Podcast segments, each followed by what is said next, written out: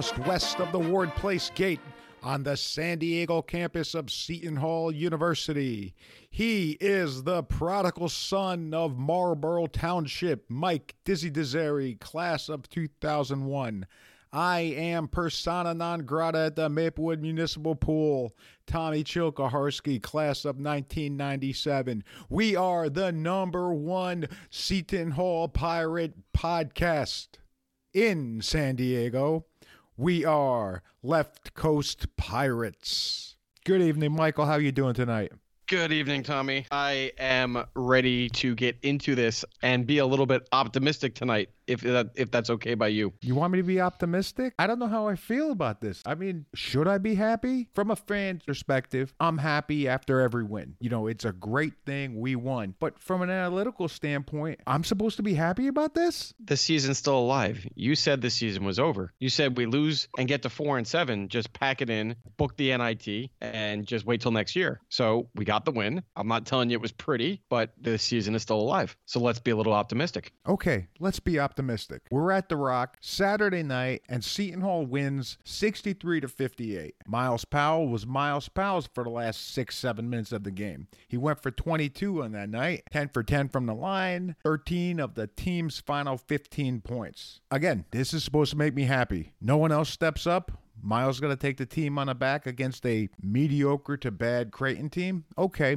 Mike, what did you see? It was a game of runs. It was back and forth. The Hall gets out 14 to 5 right out of the gate. The crowd's into it. They let Creighton answer right back with a 10 0 run of their own. We go back and forth all the way up until halftime, two point game at halftime. We come out of the gates like a bat out of hell again. 10 0 run. Feels like we got them on the ropes down 12. Creighton answers immediately with a 22 to 5 run. And then to end it, the good guys finally came through. 15 to 4 to close it out and, and, we got the w. I mean it was one of those we made the right plays in the final moments. It was a nail biter. It's a one possession game. It's just the way this team is. Was it ugly shooting across the board? Absolutely. Both teams combined to shoot under 33% and without creighton's four guard attack basically just kind of having a very off night for them. I mean they finished 5 of 37 for 13.5% it, it was just not a good basketball game all around but a win is a win. And we needed one in the worst way possible. We said that they have to sweep this little mini homestand to get back to 500. Step one is in the books. I don't know you anymore, Mike. You just seem to get optimistic more and more as the season seems to go down. Yes, we won this game. We won this game at home. We won this game with Creighton starting guards shooting an abysmal 13% for the game. How much more has to run in our favor for us to win? Do you think in two games when we're in Omaha, do you think we're actually going to see that team shoot 13% again and still squeak I, out a win? I think there's a lot of things that are still a work in progress. There's there's a lot of things that I take away from this game that were positive. There was a lot of things that are still on the negative side of the spectrum. But at the end of the day, we wanted the season to still be alive.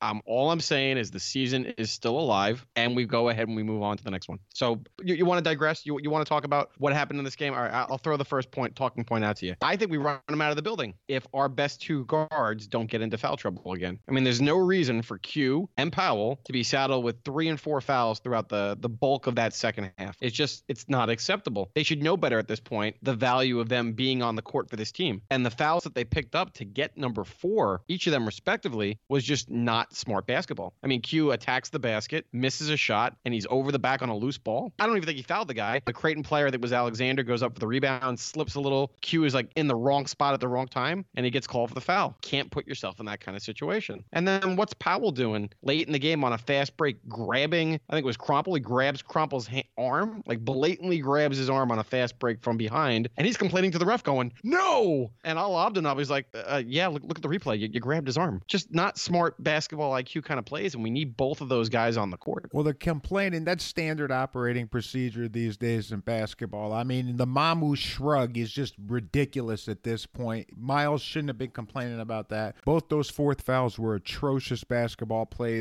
Q was forcing the issue to begin with. It, it was just bad basketball there. Once again, if it happens on the road, if it happens in, a, in another situation against a better team, they're not going to be able to overcome that. So there you go. There, there's one thing that I wasn't happy with relative to the, the game flow and, and how things played out. So no, I, I wasn't happy with that. They probably can't overcome that in other situations. I also have an issue with the fact that this team is struggling with depth. So we see the four fouls to both marquee guys in the backcourt. We see Mamu struggling again, and I'm looking to the bench for that spark, but I don't even have the guy that I'm expecting the spark from, even in a uniform. Mike, I, it, it was, I, I know who you're going with. You're expecting. You've spent the entire season bad mouthing this poor kid. You've spent the entire season talking about how disappointed you are in this kid, and now you're looking toward Taurean Thompson for a spark off the bench. This is I'm a little ridiculous, Mike. I, am looking for him to play some type of a role at this point. I think we've dialed back those expectations. He's not going to be in the starting five. There are fans out there that believe every time he has a good game, he should get elevated to the starting five. I'm not in that boat, but he's had moments where we even pointed it out in the last two games. He's played smart basketball. He hasn't shot out the three. He's attacked the basket. He seems to be better defensively or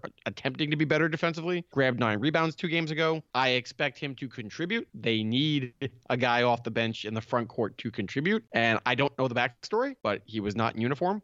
Willard comes out in the post game and says that he violated team rules, automatic one game suspension. He apologized, yada, yada, yada. At this point, I, don't care what it is. If you're a part of this team, you have to keep your head on straight and not think about yourself. Well, like I said, I don't know what happened. Maybe he didn't go to class. Maybe he missed a curfew. I, we just don't know. The point is, the other guys on this team are buying into what needs to be done. I need Taurean to be doing the same thing. His teammates need him to be doing that, and he wasn't there for them last night. Mike, this happens every single year on the Willard team. You're disappointed.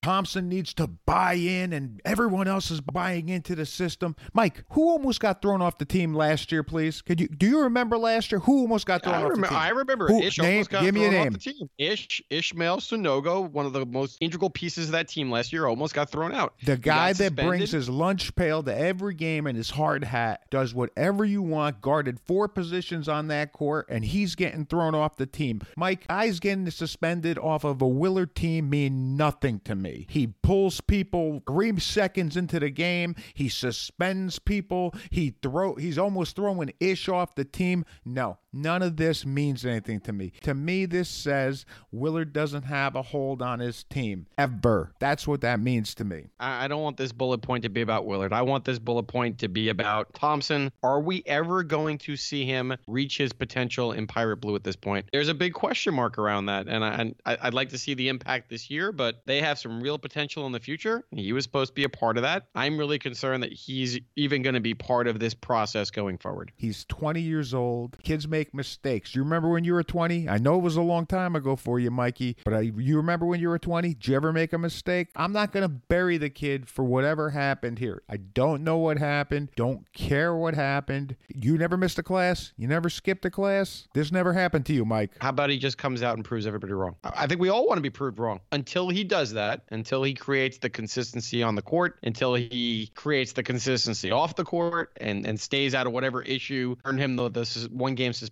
put up or shut up. If the team has a chance to still make the NCAA tournament, they do need him. I'm not saying he needs to be a savior. He needs to be a part of the process. And last night he was not part of that process, and they could have used him. They absolutely could have used him. Okay, moving on to another point we kind of discussed uh, right after the game. We were talking about how the crowd seemed a little weak. Now, I'm going to let you go through what you thought of the crowd, and I got some inside information about it, so I'm going to let you go first. I was a season ticket holder for a long time. I, that doesn't make me an expert on, on crowd involvement, what a crowd should be like. But when we were into games, whether I was a student, whether I was sitting in my normal seats with the with the alumni, you know, we would get the defense chance going once in a while. You know, when the team needed a spark. I, I didn't hear one defense, defense. Did you hear that once from the crowd last night? I didn't. Not in that entire lull from the 14-5 run that we started with until we had the run to the end. It was just this massive lull. Then they basically kind of stand up at the two minute mark. That was nice to see. And apparently, according to what people wrote, you know, they carried them to the finish line. But there are times where I don't feel like we have this true home court advantage where it's so raucous, it's so intense that I think in those types of environments in other venues, you see the referees kind of get caught up in the moment and the call tends to go with the home team. There's been a couple games at the Rock where I look back and go, wow, that was a true home environment from the opening tip till the very buzzer. I remember the Xavier game, the 15 16 season, when Xavier was in the top five and we knocked them off the last last game of the regular season at home, and we were like blew out of the, the, the gates right from the get go, and that crowd was electric. It just doesn't feel that way. That's just my opinion. Watching the game on TV, even the last two minutes, it didn't sound like the crowd was into it. So it was a little strange that the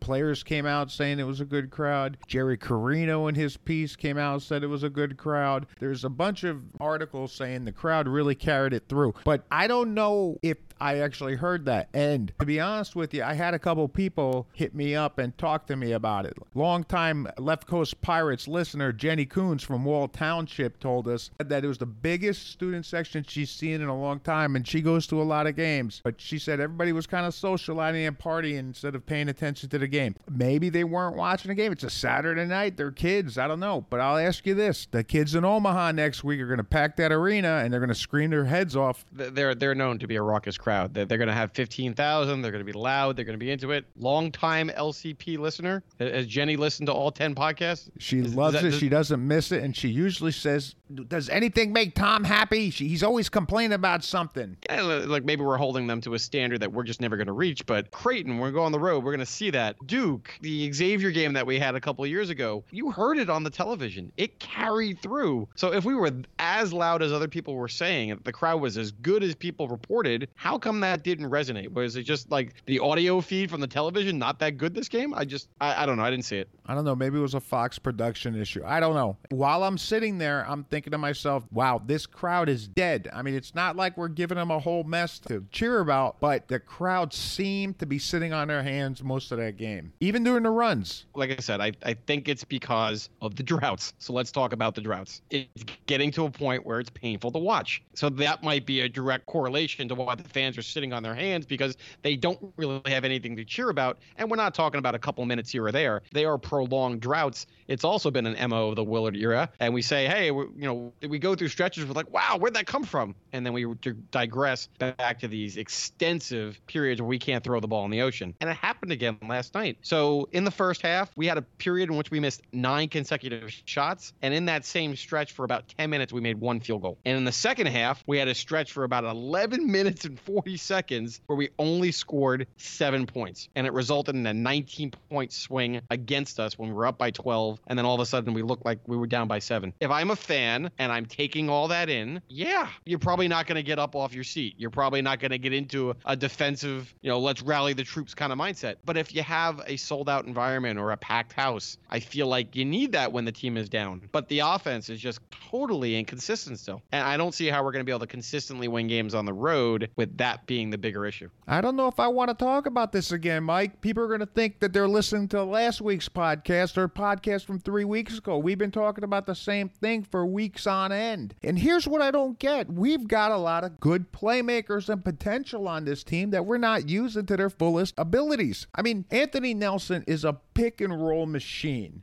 He can break his guys down off the dribble. He gets to the rim and then he makes good passes. I mean, he had five assists in 13 minutes the, last night. Yeah, but but he was a minus seven on the defensive side. So I don't know if you're going to play into this plus minus stuff. I know Willard takes it very seriously, uh, and if you don't produce on the defensive side, you don't get the minutes. It gives think- us a different dimension on the court. It actually gives us someone that makes plays. I mean, again, what do I always say that I like about Sandro's game? I always say I like the fact that he's a playmaker. He can make the good pass. Why aren't we playing a little high low with him like Angel and Desi did occasionally the last few years? Him and Nzei can play that role because he can get that pass in. Another thing, why are we not running more? I know we don't hit the boards that well and that cuts into the opportunities, but everyone talks about how we get the turnovers. We play good defense. And I get it. Q's not really a point, so he can't run that break all that well. Sandro ran the break last night, looked great on it. I am dying to see Nelson on the break to a cutting Cale. I got a couple follow-ups to that little that little diatribe there. So Mamu's always looked good on the break for the most part. He, he had that one play where he dribbled right into Nzei's uh, backside uh, when we lost the Providence game. But besides that, he is normally pretty competent on the fast break. So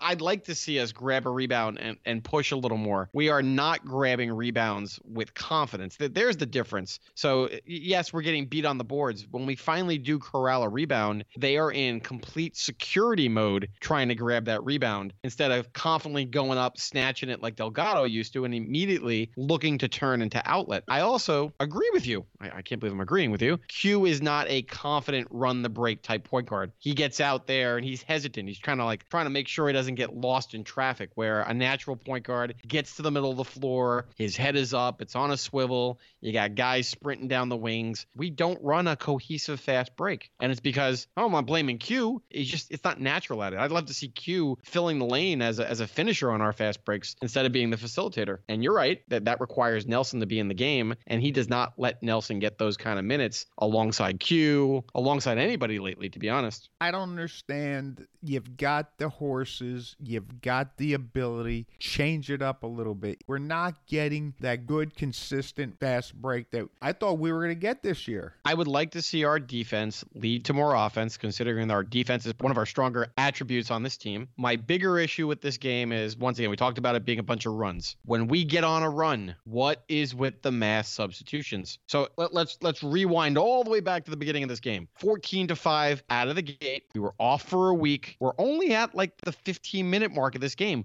We played five minutes of basketball. Q goes to the line to shoot a free throw, misses it. The next whistle, he's out. And not only is he out, but he was one of four guys that were subbed out in that sequence. Four. So now I have Rhoden in the game. I believe Nelson got in. I think Gill came in and Shavar came in. So all of a sudden, we got them on the ropes, down nine, and all of a sudden we're playing. We're back to the hockey substitution pattern. And what what blows my mind is he tries to defend it with coach speak, and and the coach speak it, it made me angry. I, I don't want to fight with Willard, right? But here's here's the quote: We're coming off our second bye week, so I was really worried about early on the five guys getting gassed because we haven't played in forever. Willard explained. Schedule excuses again. You're 19 years old, 20 20 years old, you haven't played basketball for a week other than practice, and five minutes is going to empty the tank? What am I missing here? And it was 14 to 5 at that point, so it's not like we're in a marathon at this point, running up and down the court. But more importantly, with the mass substitutions, forget about when it actually happened. You substitute four guys at a single time, you're losing cohesiveness on a team. Guys start to feel like they're playing well together. You substitute one or two guys, it's not that hard to build them in. But now you got four guys who are coming in who have no rhythm of the game yet. And you're also putting in four bench guys, four young guys in, and expecting them to keep the run rolling when you've only got one true and tried veteran on the court with them. It doesn't work that way. You've got to work them in slow. You know, you want to give Myles Powell a break, fine. Bring in Anthony at the point, move Q to the two. It's time to spell Q, bring Cheese back in. Get Nelson some extended minutes with a little safety blanket around him. Get him in there when you've got three guys that have got some experience to get him moving. Here's my problem. If you want to run with that little three man rotation, I have no problem with that. It goes back to the hockey substitutions, getting inexperienced guys on the court together. You mentioned it, lack of cohesiveness when we have ability to keep our feet on their throats at that moment. And what's happening is the competition is not subbing out their guys and we're going bench versus their bench. They're keeping their starters in. And that's exactly what happened. All of a sudden, boom, Creighton goes on the 10 0 run. You're playing our four inexperienced guys against their five starters. It just doesn't make sense. So if Willard wants to match up because they go to their bench and he wants to bring in Gill, match up against a different big off their bench, I'm okay with that. But that's not what happened here. We complained about Jay Wright drilling threes when we're down by 30 and he knows how to go for the kill. We are never up by double digits. Twice we had a chance to take a 10 point lead and push it to 17, maybe 20, break their spirits. We never do that. We're always in a, a rock fight. We're always coming down to the final possession. And here was a chance to basically take a team that's struggling and run them out of your building. That's the frustration. It's been nine years, and I don't know that Willard still has a handle on how to sub guys in and out. He just doesn't seem to have much of a flow with it. I don't know if he knows his own roster. But I'll tell you what was one thing that was really interesting toward the end of the game. They ended the game with Rhoden on the floor out for Sandro, which is kind of eye opening. Yes, Sandro had a couple baskets early, then went blank for the rest of the game, but he was oh, still grabbing no rebounds, though. You had no idea. I'm, I'm sitting there watching the game going, Tommy's going to get it. There's a three from Sandro to start. There's a putback in an M1. There's six quick points. He was into the game. I'm like, my monologue to start this is going to be, can you get off Sandro's back? And then for the next 29 minutes, it's unfortunate, but he went into the tank again offensively. He had a, he had a good game on the defensive side. Grabbed ten rebounds. I don't know if it's good game on a defensive side. Krampelj was uh,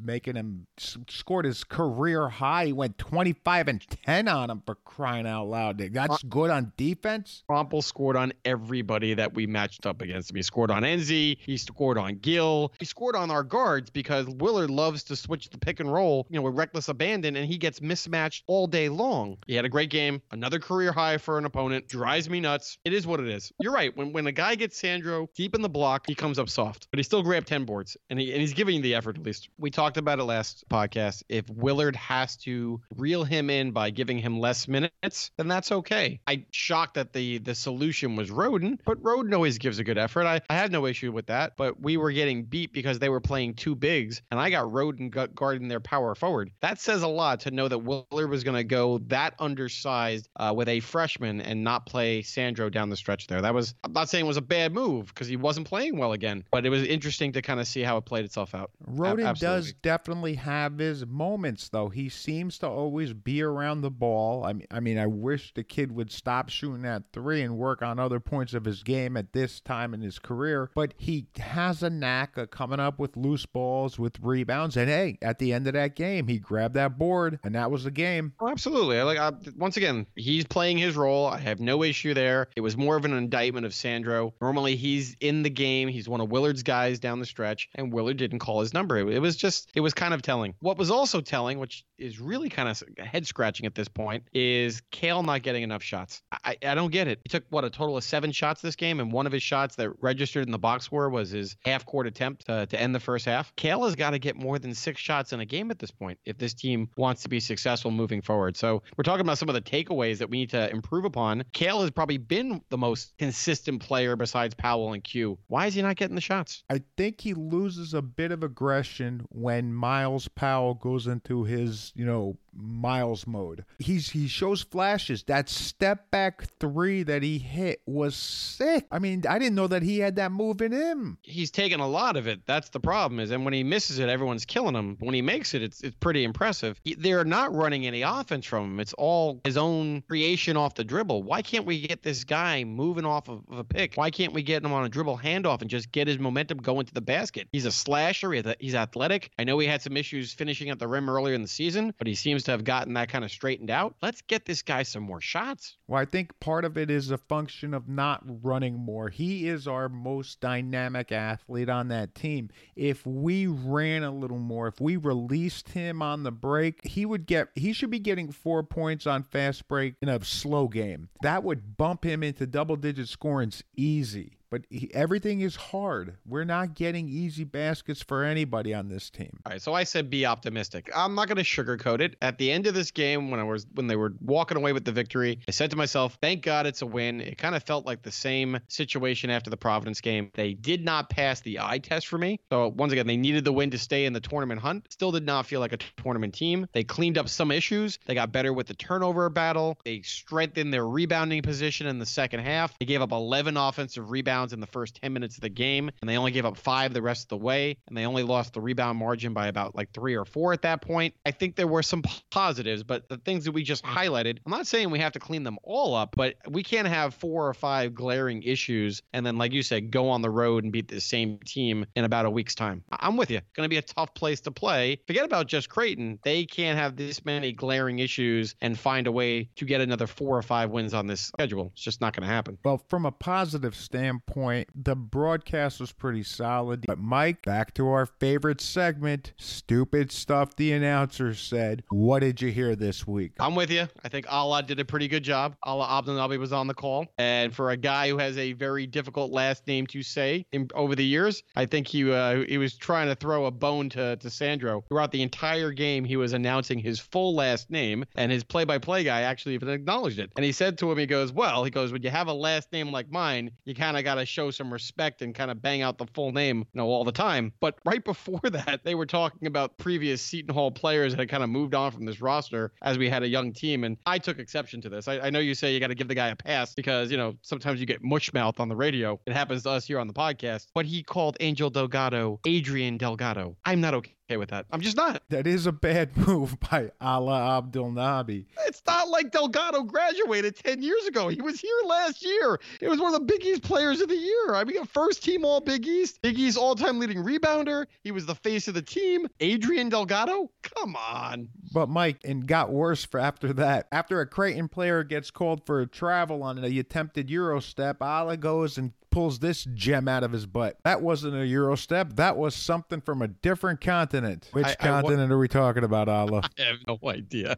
I once again, I wonder if you have this stuff kind of like pre-planned, and the minute that it happens, you're just gonna whip it out. Was it Tim Brando does it all the time? He, when when Desi was playing, he's like Desi goes Babalu. It's like he had that saved for the minute that Desi does anything good in that game a couple of years back. It's it's like if, you, if you're gonna have pre-written material, at least make it good. I mean, what the heck was that from another continent? Alaa called a good game, but but he had a, those two missteps were kind of funny. No, it was a good game. I, I, I enjoyed the broadcast, and Alaa has actually a lot of good uh, insights. And I, I actually enjoyed that when they showed the statistic that Crump has more dunks this season than Alaa did in his career. That was that was a nice little shot, and he took that well. What was with the Krampelj being compared to Zion Williamson? Does it matter that Krampelj's got more dunks than Zion Williamson? And what, was it just trying to like boost up the Big East or something? I, I didn't get that either. I don't know. You got to fill a lot of dead space at times on these games, and you know what would be a college basketball broadcast without bringing Zion Williamson up? I understand that why they were trying to fill dead air because there really weren't that many whoa did you see that moments in today's game. I'm sitting there trying to kind of fill this next segment for us and I'm jotting down notes and I, I didn't have much. I was like, let's go to Shavar's three in the corner. Did you see that? Little little sarcasm maybe, right? Or I didn't understand why Cale didn't get that uh, block charge call late in the game. That to me goes back to the the lack of that home court environment. The guy's like literally falling on his face and Cale gets called for the block in a very crucial moment. A- at the end of the day, I'm gonna lean towards what you were telling me over text as we're watching. What a block by Powell from behind on Krampelj. He's got four fouls. I mean, that could have been a big three to change the, the momentum, and he, he pulls it back from behind, and he's off on the on the other end for a fast break. That was that was pretty impressive. And you forget sometimes that Powell is kind of a short player. I mean, he's only six two, and when he pulls some of these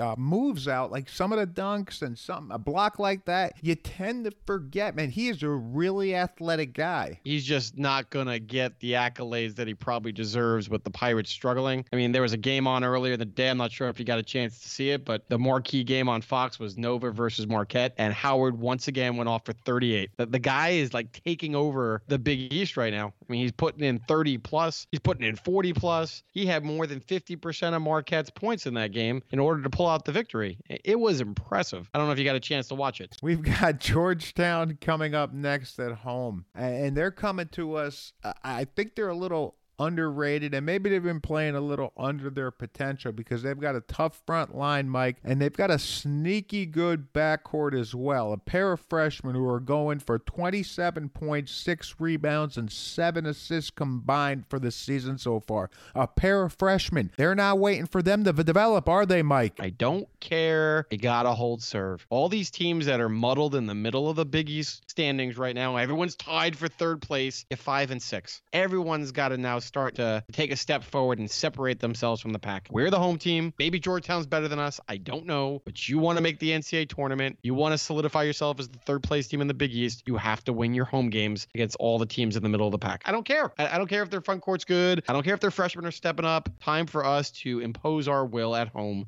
against the middle of the pack of this conference. And that's the kind of analysis people come to expect when they listen to Left Coast Pirates. Mike, let me ask you a question though. Would this be a good time to start Romaro Gill? I don't know. Uh, The, their front court can step out and shoot when you have Govan, you know, coming out behind the three point line. You, you've seen so far that Gill does not do well with anybody that can stretch the floor beyond the arc. So that's not a good matchup. I don't know much about the rest of their front court, but from what I've seen, it's not that they're big. They're big and athletic. They, they can move. Bro needs the kind of guy that's kind of a plotting type forward to kind of match up against. Or he has to have a guy who's not going to pull him away from the basket. And then he can be there to erase the mistakes from the guards up top. I don't know what kind of team Georgetown is. I have not seen them play to that extent. They're just they're playing confident basketball right now. But if I'm not mistaken, they had a pretty bad loss this past weekend. They lost at home. Who, who did they lose at home to? It was Providence, I think. Yeah, ah, you can't lose that game at home. You know my opinion on Providence this year. So, like I said, the middle of this conference is all jumbled up. I, I don't know who's going to step up to be the hero. It, it, could be Gill. Well, it's not like they lost to DePaul at home, Mike. You know what I'm saying? Uh, here we go. Here we go. Debbie Downer's back. I'm just saying. Look, we could be surprised. It could be Taurean Thompson that's the hero next game, for all we know. There is not this definitive consistency for anybody but Powell. So I don't know. It, it's every game is a toss up. It is what it is. I keep on saying it. Let's go watch the games and see. I, I expect them to win still. I, they need to win. And then they go travel out to Creighton, which once again, you'd think they have no shot in heck. It's not that I don't think they've got no shot in heck. I, it's a tough place to win. You're going to have 15,000 crazed Creighton fans screaming at the top of their heads that Creighton will not shoot as poorly as they did this past weekend. It's going to be a tough game. I agree. But, but Creighton hasn't beaten anybody. So Creighton's now 4 and 7 after they lost to us. Creighton has wins against Butler, Georgetown, Xavier, and Providence. It's the bottom of the conference. I mean, if, if we beat Georgetown, they're 5 and 7. So their four wins are against who? And we've who? lost to Butler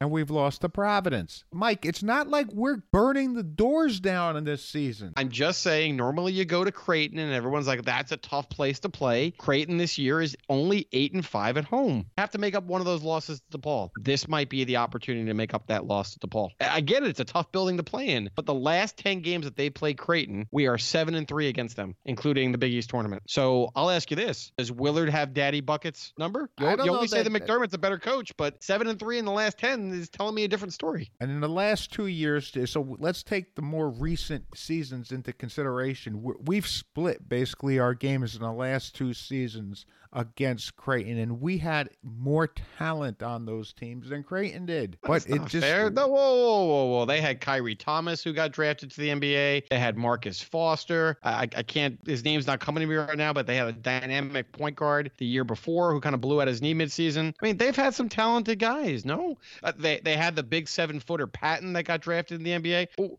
whoa. You, you said they have no talent. I no, I did not four. say they did not have any talent. I'm saying that on an individual basis, they didn't graduate three 2,000 point scorers last year, Michael. That's because their guys left at the NBA early. They decided not to stay Stop around for four it. years. I'm just saying it's not the same Creighton team. They don't have that kind of depth of the talent that we just described. They have some nice pieces, eh, and they're just not ready to gel and play at that level yet. So you're right. They're probably not going to shoot 13% from their starting four guards. Maybe our defense still holds them to the, you know, low 30s. Maybe we get we get to another, you know, rock fight again. I, I want to play this team in a rock fight. That's our style. I don't want to play Creighton in the high 80s. I could see this turning quickly into another at Butler, Mike, where we get down double digits with minutes to go and we make some furious comeback, and then our last hope comes with a three second shot from Powell from the top of the key again. That's not a way to win. It absolutely could end up that way. But if they find a way to run these two next week, then they got Xavier back at home to start the following week. I know you said it's it's probably not going to happen, but you asked for 4 0. So you, you keep the momentum and get the Georgetown win. Never know what can happen in this Creighton road game. And all of a sudden you come back against Xavier, who's now flat out bottom of the Big East. That could be your 4 0. That could you be. Pull, pull out that 4 0, you're now 8 and 6. And wow, we're singing a different story all of a sudden. No? 8 and 6. And all of a sudden we've got at Georgetown, at St. John's, and Marquette and Nova at the end of the season. This still looks one. like an 8 I, and 10. I, I still think we only need one of those, though. I said if we get to that point, we'll debate whether 9 and 9 is good enough. But you win the next three. Let's, let's start with one at a time again. But if they happen to win the next three, you're now 17 and 9. 17 and 9 is a very strong position, not only relative to the Big East, but to the NCAA tournament. I'm going to say what I said to, the, to end the last podcast. Can we please just play the game? Can we go one step at a time? We haven't even, we haven't seen the Hoyas once this year. Let, let, let's play the Hoyas in our building and let's see if we got what we need to kind of take the next step. I will them. pull a Willard and say this schedule is really strange, man. We've played DePaul twice already. We've played Providence twice before we even seen Georgetown once. It's a strange schedule. I am not going to go down this path. Let's play the game that's on the schedule in front of you. These kids are 18 to 22. They should have their legs underneath them. I don't care whether it's travel. I don't care whether it's on the road. Just go play the game. They have an opportunity in front of them. They got to clean up some things. They're still in it. Wednesday night at the Rock should be interesting. If you've enjoyed this podcast, check out our other archived podcasts, including interviews with John Yablonsky, Mike McEnany, and SHUHoops.com founder Chris McManus. For Mike Dizzy Deseri, this is Tommy Chilkaharsky, and this has been Left Coast Pirates.